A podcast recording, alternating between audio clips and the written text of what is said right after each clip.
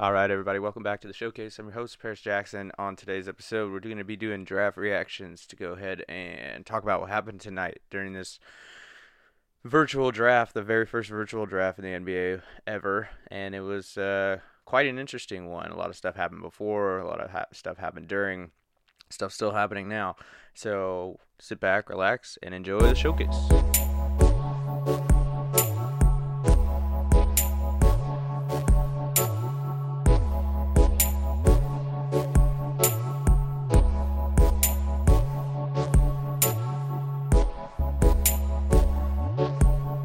Actually want to start this week talking about the trades that happened at the start of the week and how crazy it was with all of that.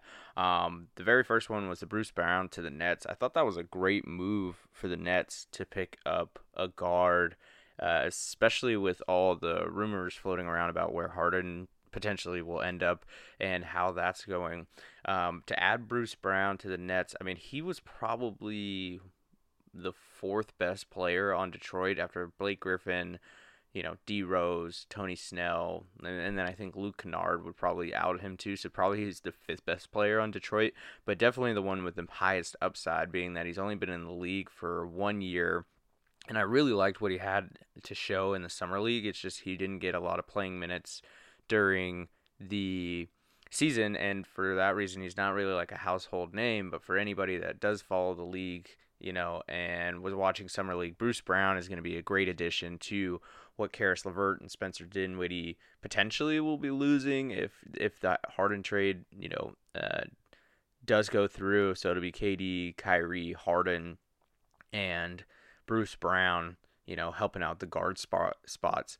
Um, it's in while I'm on this subject, I don't even think this Rockets trade is really going to go down. I think that the you know new GM Rafael Stone, I believe his name is, needs to just be stern and say, "Look, James, we are not going to trade you for what the Nets have and blow up what we currently have." Um, even though their trade of Robert Covington, I think, goes highly against that um, in the sense that Robert Covington was a player that made the difference in a lot of close games during the bubble, and to see them trade him away for Trevor Ariza and then later flip that Ariza into picks kind of signaled to me that they were going to blow it up. And if they were going to do that, then, you know, they might as well have gone through with the Harden trade, and they didn't. So, um, kind of a head scratcher there. What's going on the Rockets? I think in the coming weeks we'll we'll start to see more of what they're planning on doing. Um, especially you know, as I mentioned, as they as they put these new pieces together under a brand new GM and a brand new coach. Well, with that being said, I think this year for them and for Philly, while I'm on the subject, is kind of going to be a wash in the sense that these GMs, these new GMs are going to come in and they need time to evaluate the pieces and evaluate the direction that they want to take the league. I'm sure there's going to be some input from the owners and uh, you know the the players exactly what they want to do and who they want to play with. But at the very same time, at the end of the day, it's really going to be the GM that guides the ship of where people end up in the direction of the the actual the team. So to see the Rockets trade away RoCo and then later flip that Ariza pick into draft picks was interesting. Um, the next, obviously, big blockbuster trade that happened was CP3 getting sent to the Suns for the Thunder. I mean, the Thunder are just compiling draft picks and really have a future focus at this point in the sense that they are not going to be good at any time soon and I think they know it. And I think even last year they were planning on this same strategy but through sheer will of force and Chris Paul they ended up actually making the playoffs and then taking the Rockets to a game 7 and I think that was while very good very much unintentional in a way that they wanted to kind of just blow up the team, start over, start fresh with draft picks, and take it from there. But they ended up having this team that was better than the sum of all its parts that made it to the playoffs and gave the Rockets, who played small ball a good run for their money. Uh, but with CP3 going to Phoenix for you know I think it was Kelly Oubre and Ricky Rubio that they had to give up. Ricky Rubio to CP3 is a, a very apparent and clear upgrade, and then you know Kelly Oubre you're not really missing much. So with Devin Booker and CP3 now as their backcourt with Ayton, Mikal Bridges, and the other pieces that the Suns have, they stand to be a very good team and at least probably make the playoffs this year um, cleanly. Like m- maybe end up in the play-in because of the new format, and we'll get to that in a second. Um, but from my just inklings of what the trade is. You know, obviously the Thunder are very future focused. The Phoenix Suns are very now focused, and that trade is highly inclusive of that. Um, so I thought it was a great trade for for both sides, really, and I'm I'm excited to see what else the Suns do. I thought they had a really good draft as well, uh, and we'll get in that in a second. The next trade, the Lakers flipping Danny Green for Dennis Schroeder was an absolute steal.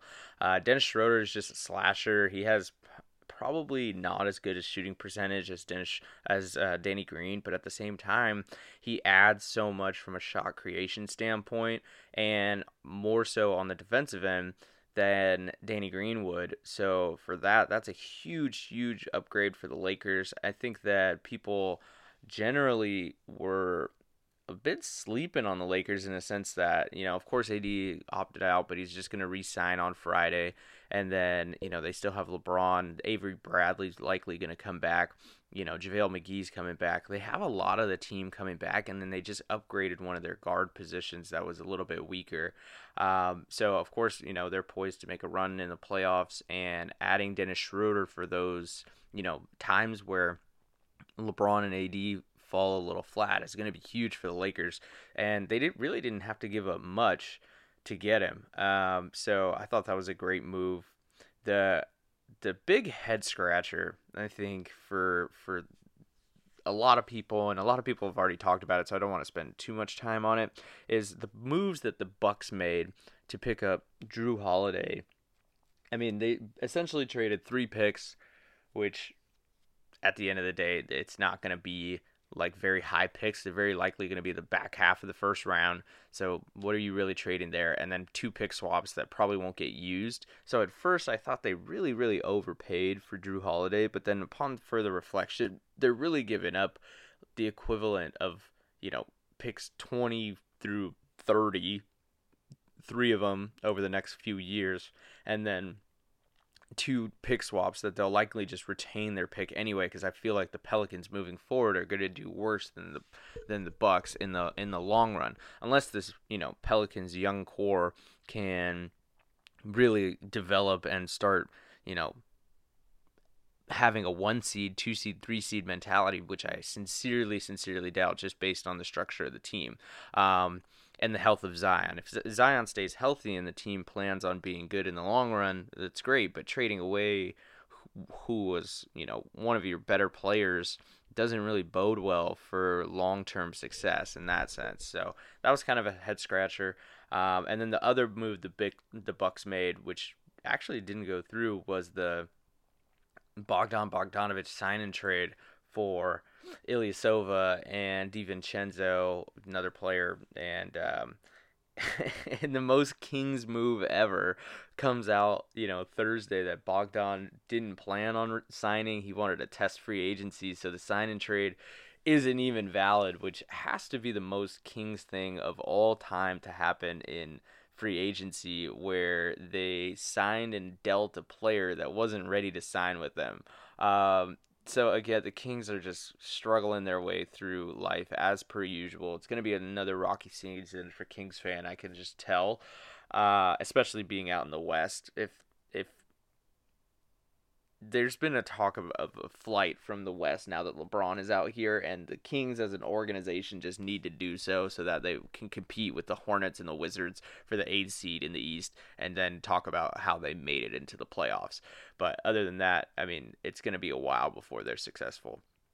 I think the biggest winner out of all this. Lakers definitely won a lot. I think the Phoenix Suns won a lot through trades so far. I think the Nets made a sneaky move in, in Bruce Brown that's going to pay dividends later, and people won't be accepting of it. But the biggest winner so far through this crazy week of free agency has definitely got to be the Philadelphia 76ers. I mean, them offloading the Al Horford contract for Danny Green and Terrence Ferguson adds shooters. It helps spread the floor. It, in the long run for years, you know, 2021, 2022, 2023, where Danny Greens and Terrence Ferguson aren't under contract, it frees up all that cap space so you can. They literally got rid of one of the four contracts that they needed to. Now, if only they could get rid of Tobias Harris or have him play at a really high level, that would be great. And I think that adding shooter like Danny Green, where he has to be respected. It spaces the floor. It allows Joel Embiid more room to work. Danny Green definitely has a veteran experience in the same vein that Al Horford does, but he's not so much a liability in that you can hide him on defense in a way that you can't hide Al Horford. So I thought that was a great move by the Sixers to free up contract space in the long run. And then they turn around and in a matter of hours flip Josh Richardson for Seth Curry, essentially, you know, with a couple of picks and, and a couple other guys to make contracts. But flipping Josh Richardson into Seth Curry was huge. I mean, Seth Curry's coming off one of his better seasons that he's had since, you know, of course, he had the season with the Blazers where he was just knocking down shots left and right. But again, adding another shooter that needs to be respected, that's a, you know, a scorer. Uh, that's 44% from three point range in his career is a move that's really going to help benefit Ben Simmons and Joel Embiid in their game because once you we all know Ben Simmons is not going to shoot threes, right? So he's going to be a drive and kick type player, maybe take mid range jumpers, and really just kind of go for layups and dunks. And so is Joel Embiid. He likes to be dominant in the post. He, he does take longer twos than I think he should.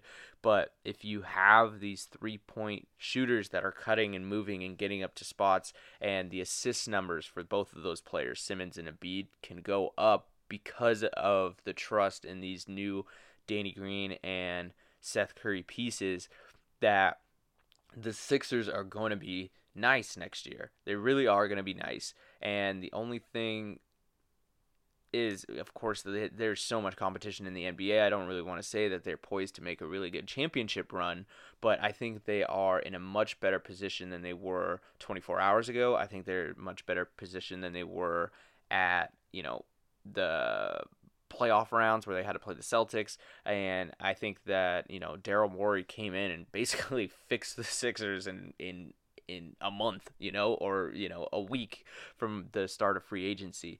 Um, so big big win in in the trades for Philly.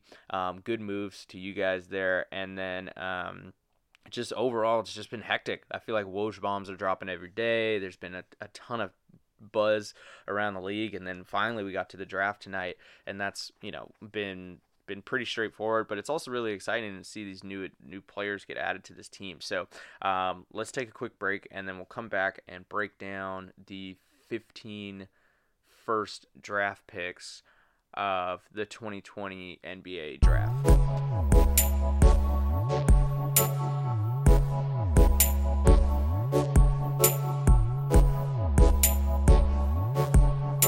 Okay, and so as we get into this, uh, I just want to say, and I said it in my last episode, the reason I didn't do any pre-draft predictions or anything like that was because there is absolutely, without being an insider, without being Woj and Shams, there's no way to know who's going to go where. I mean, you can do analysis, you can do things based on positional fit, but every single mock draft that was out there was wrong in one way or another for where these particular players landed and you know wh- who was going to go where trades could happen at any moment. So to do any type of pre-draft analysis other than you know let's take x team and talk about you know who would be good for them is nearly impossible. And then you add that to the fact that this is the weirdest draft of all time, given that these teams have had way more time than they usually have to analyze these players and way less data to do so.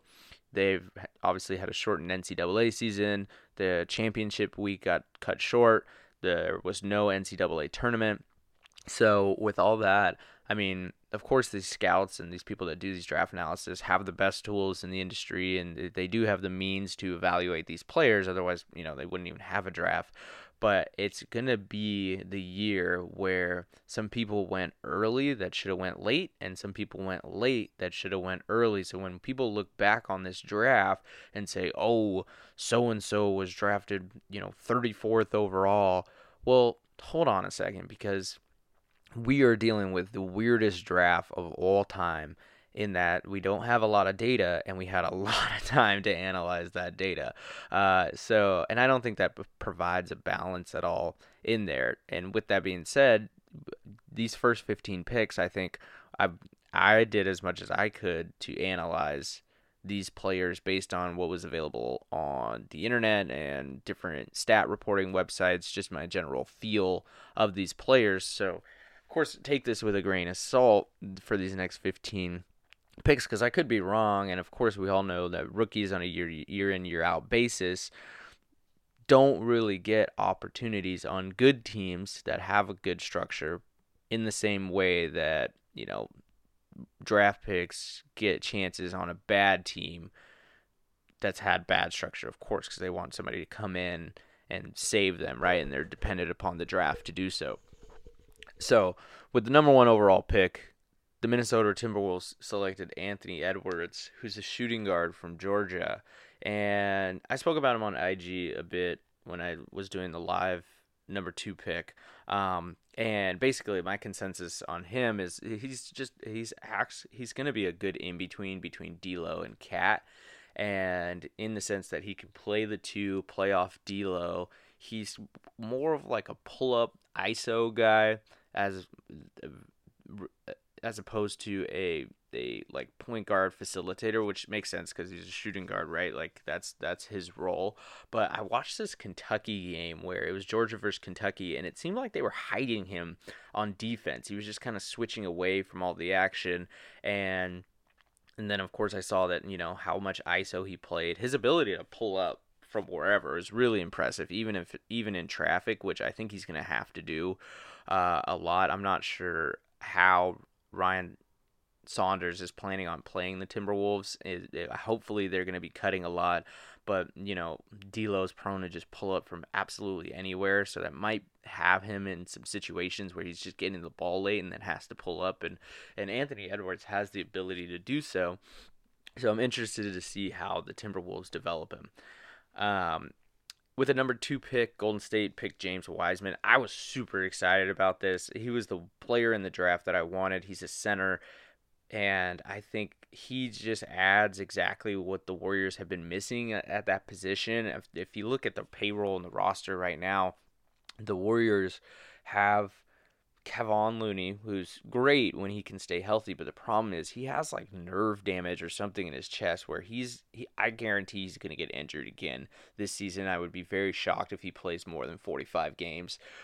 But he we have him, we have Smiley Geach. A lot of the centers that we've had in the past couple of years have kind of been one and done or they've been very very veteran in the sense that we brought Bogut back from Australian League just to really play the playoffs. We had Boogie on a one year deal. We had Willie Cauley Stein, but we let him go, and now he's playing for the Mavs. So like that center position has really been an eyesore over the years. And even with Clay having his injury yesterday, I was really glad to see us pick up James Wiseman because we need somebody at the five. I think the other four we can we can fill in, you know, Steph, Dre, Wiggins, and then maybe Damion Lee at the two or something like that. But and I'll have to look more at the depth chart, and, and, of course it'll come through when preseason starts on the 11th. But I was really glad that we picked up James Wiseman. The head scratcher here was what happened at number three a bit, and I think it, it makes sense when you think of it as a value grab. So the Charlotte Hornet, Hornets selected LaMelo Ball at number three, and I was the reason I was scratching my head was because they already have Devonte Graham, P.J. Washington, and Terry Rozier at the guard position, so it seems like they're already full there. So it seems strange to me that the Hornets would take LaMelo. I, I think LaMelo would probably be better than Devonte Graham in the long run, but he also was a candidate for most improved player So I think they're just very full at the guard position. But since, you know, Anthony and James Wiseman had already been selected. They just did the value grab, and maybe they can flip LaMelo later.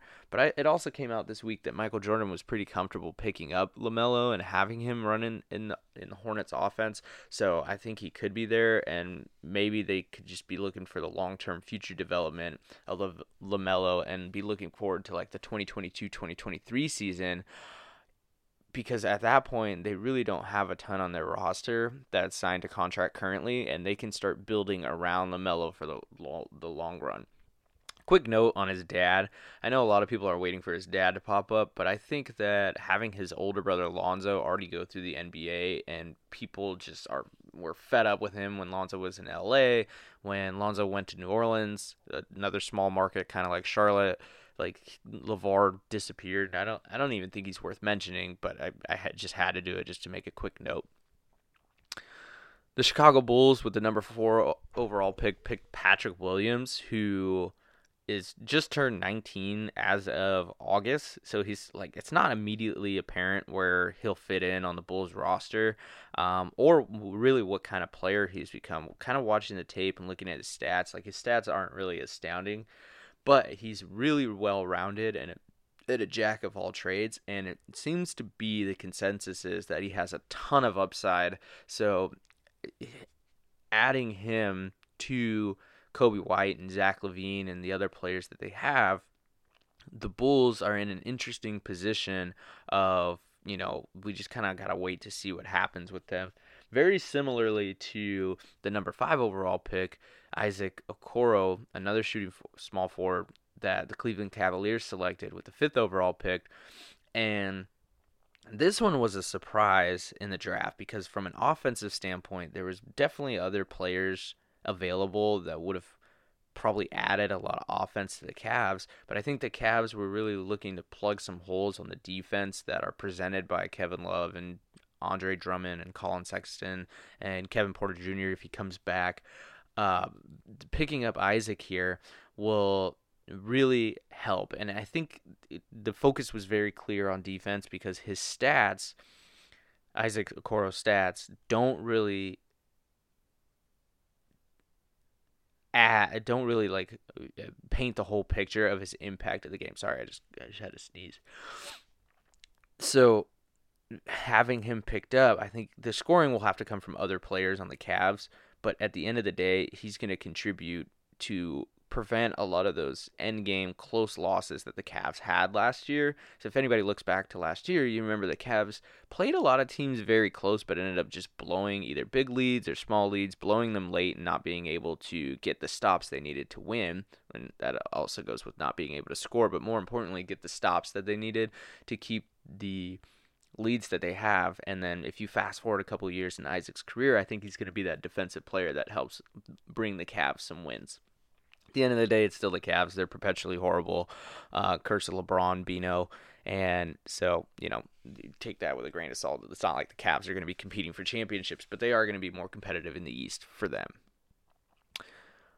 With the number six overall pick, the Atlanta Hawks selected center Onyeka Okongwu which is a hard name for for me to say. I, I can obviously do the first one. Okongwu is hard for me anyway, but it's an interesting choice in that they're adding a center when they already have Clint Capela and John Collins who easily fit the four and five role. Clint Capela, you know, obviously more of a five, and John Collins more of a four.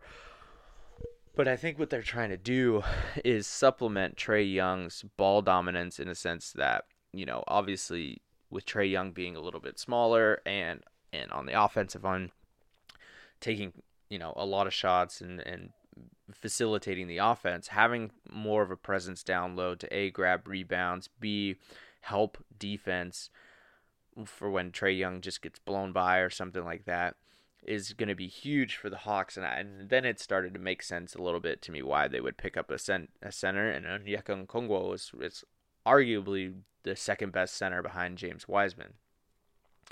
The Detroit Pistons with the number seven pick pick Killian Hayes, which I thought was a great pickup given exactly what I just talked about with them trading away Bruce Brown and D Rose potentially also is on the trading block. Killian Hayes will come in and add a guard that has some experience having played in the French league for, you know, 72 games or so. And what I really think is that the Pistons need to decide if they're going to give away D Rose and Blake Griffin and run with the young core, or are they going to try and make a run in the East? And if I remember correctly, they didn't even make the bubble. I don't think they even made the bubble.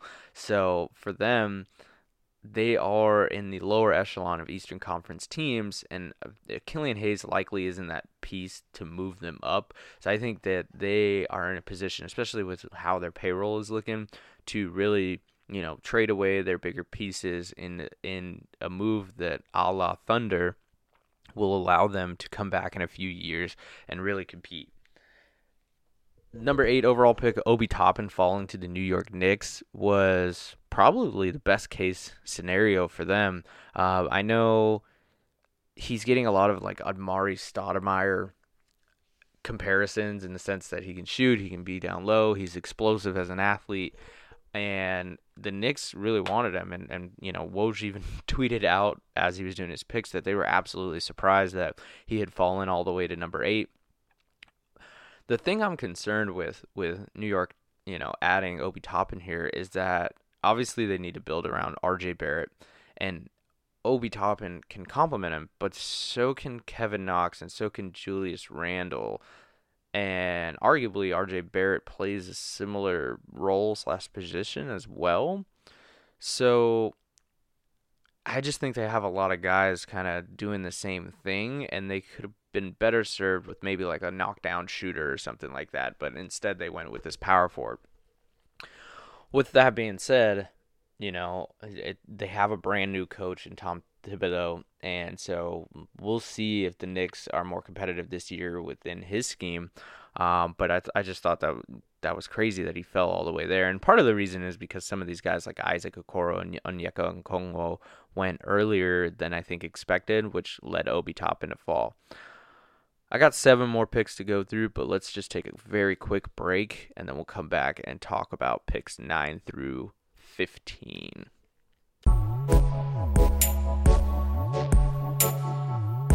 And with the number 9 pick, Deni Avdija, which I hope I said that right, but he's basically the, the Washington Wizards selected the Israeli League MVP who is, comes in. He adds a lot of size. He is a larger player that can shoot. He his play style is very similar to Davis Bertans that they have on on the the roster, which is probably why they selected him. I mean, the Wizards clearly have made the choice to build around Bradley Beal, and John Wall will be a nice piece to that.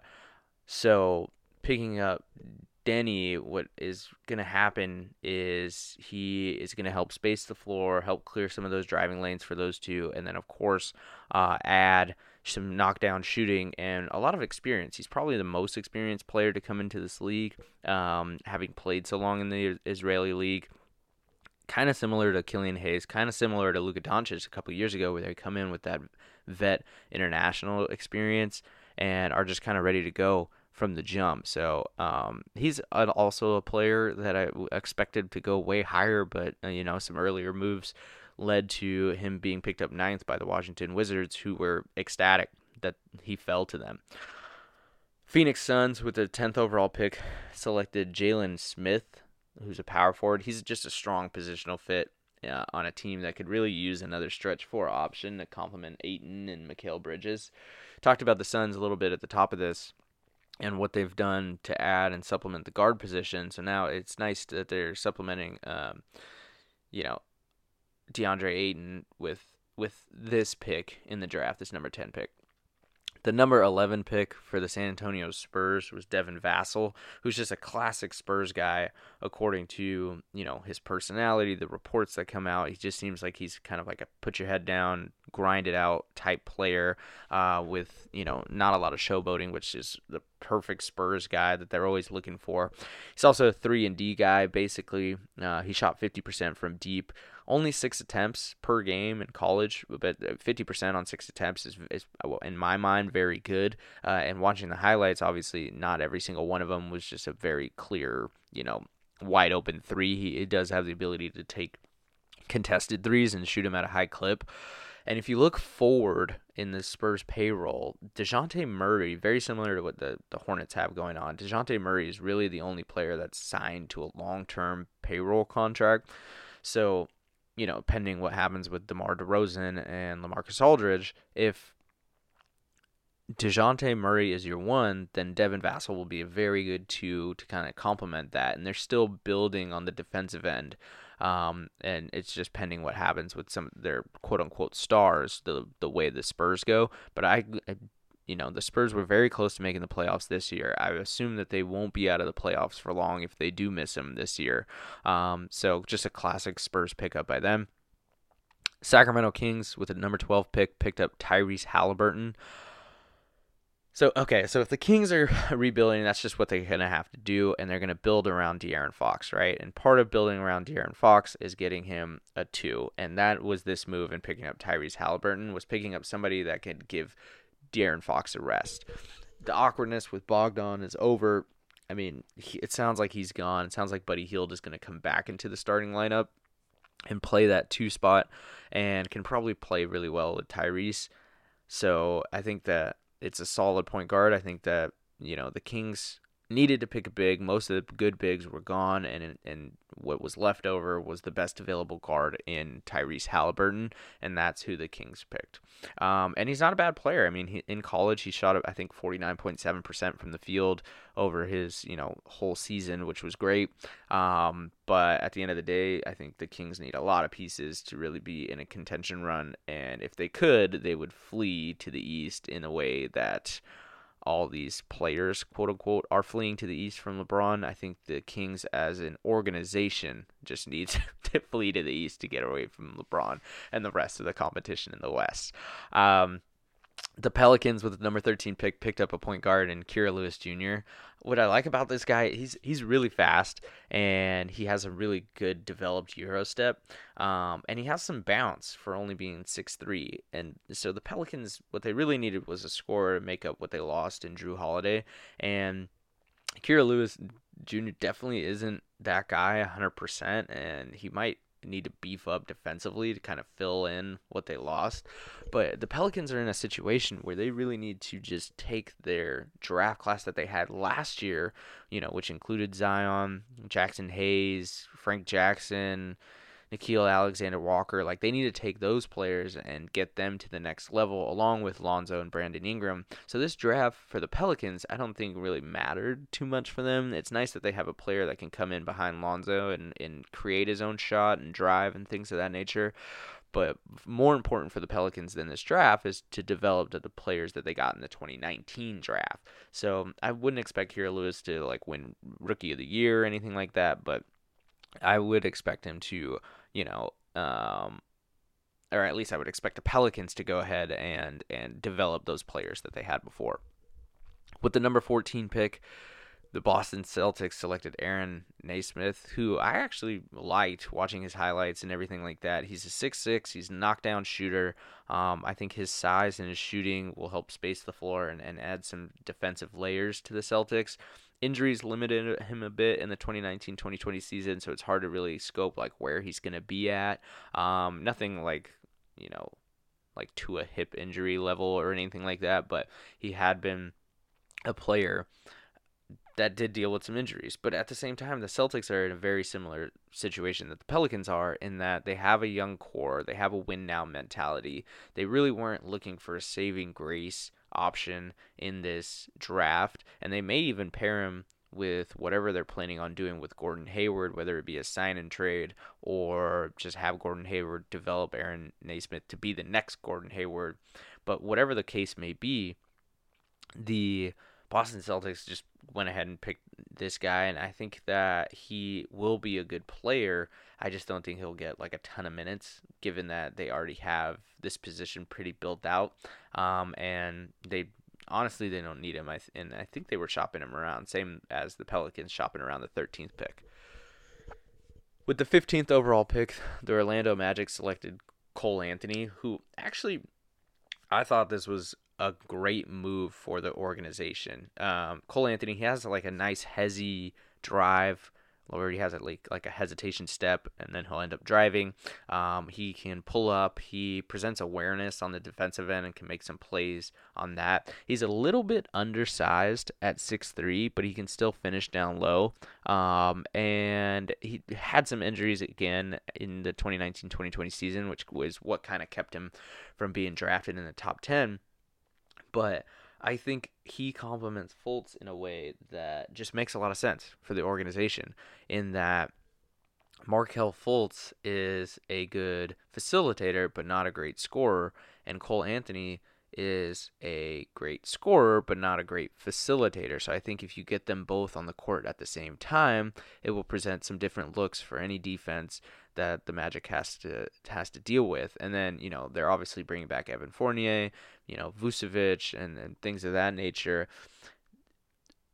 And then of course Mo Bamba's coming back. So with all that being said, the the Magic are in this teeter totter position where they've been the eighth seed for the last couple years. They've been quietly acquiring assets. They've been quietly, you know, developing their talent, and you know will more likely than not be in a p- better position. Unfortunately, the East is only just getting more and more robust, so it's not like they're going to like win the Eastern Conference championship or anything like that. But that being said, I expect Cole Anthony to come in and add some layers to this Magic offense. And at the end of the day, if at worst he replaces the minutes that you got from DJ Augustin, whose contract expired and I don't think is going to get renewed, then so be it, right? Then then he'll be a good complement to Fultz in that way. So that was the first 15 picks of the draft, um, along with some trade stuff that's going on. Plenty of buzz flying around. I feel like I've already gotten five Woj tweets already um, since starting since starting this. But with that being said, I mean, super super exciting. We are you know, less than a month away from playing preseason. We're about a month away from the season actually kicking off. So it's good to be back and super excited to continue, you know, this, you know, this process with you guys. I'll be back next week to do the next 15 players in the draft, as well as you know whatever else happens in trade slash free agency. Um, free agency starts tomorrow, so I'm sure it's going to be absolutely bonkers. Again, I'm not a predictions guy; I'm an analyst guy. So, um, of course, be breaking down some of the moves that get made between now and then. But until then, stay safe, stay healthy. I'm your host, PJ. Thanks for listening to the showcase.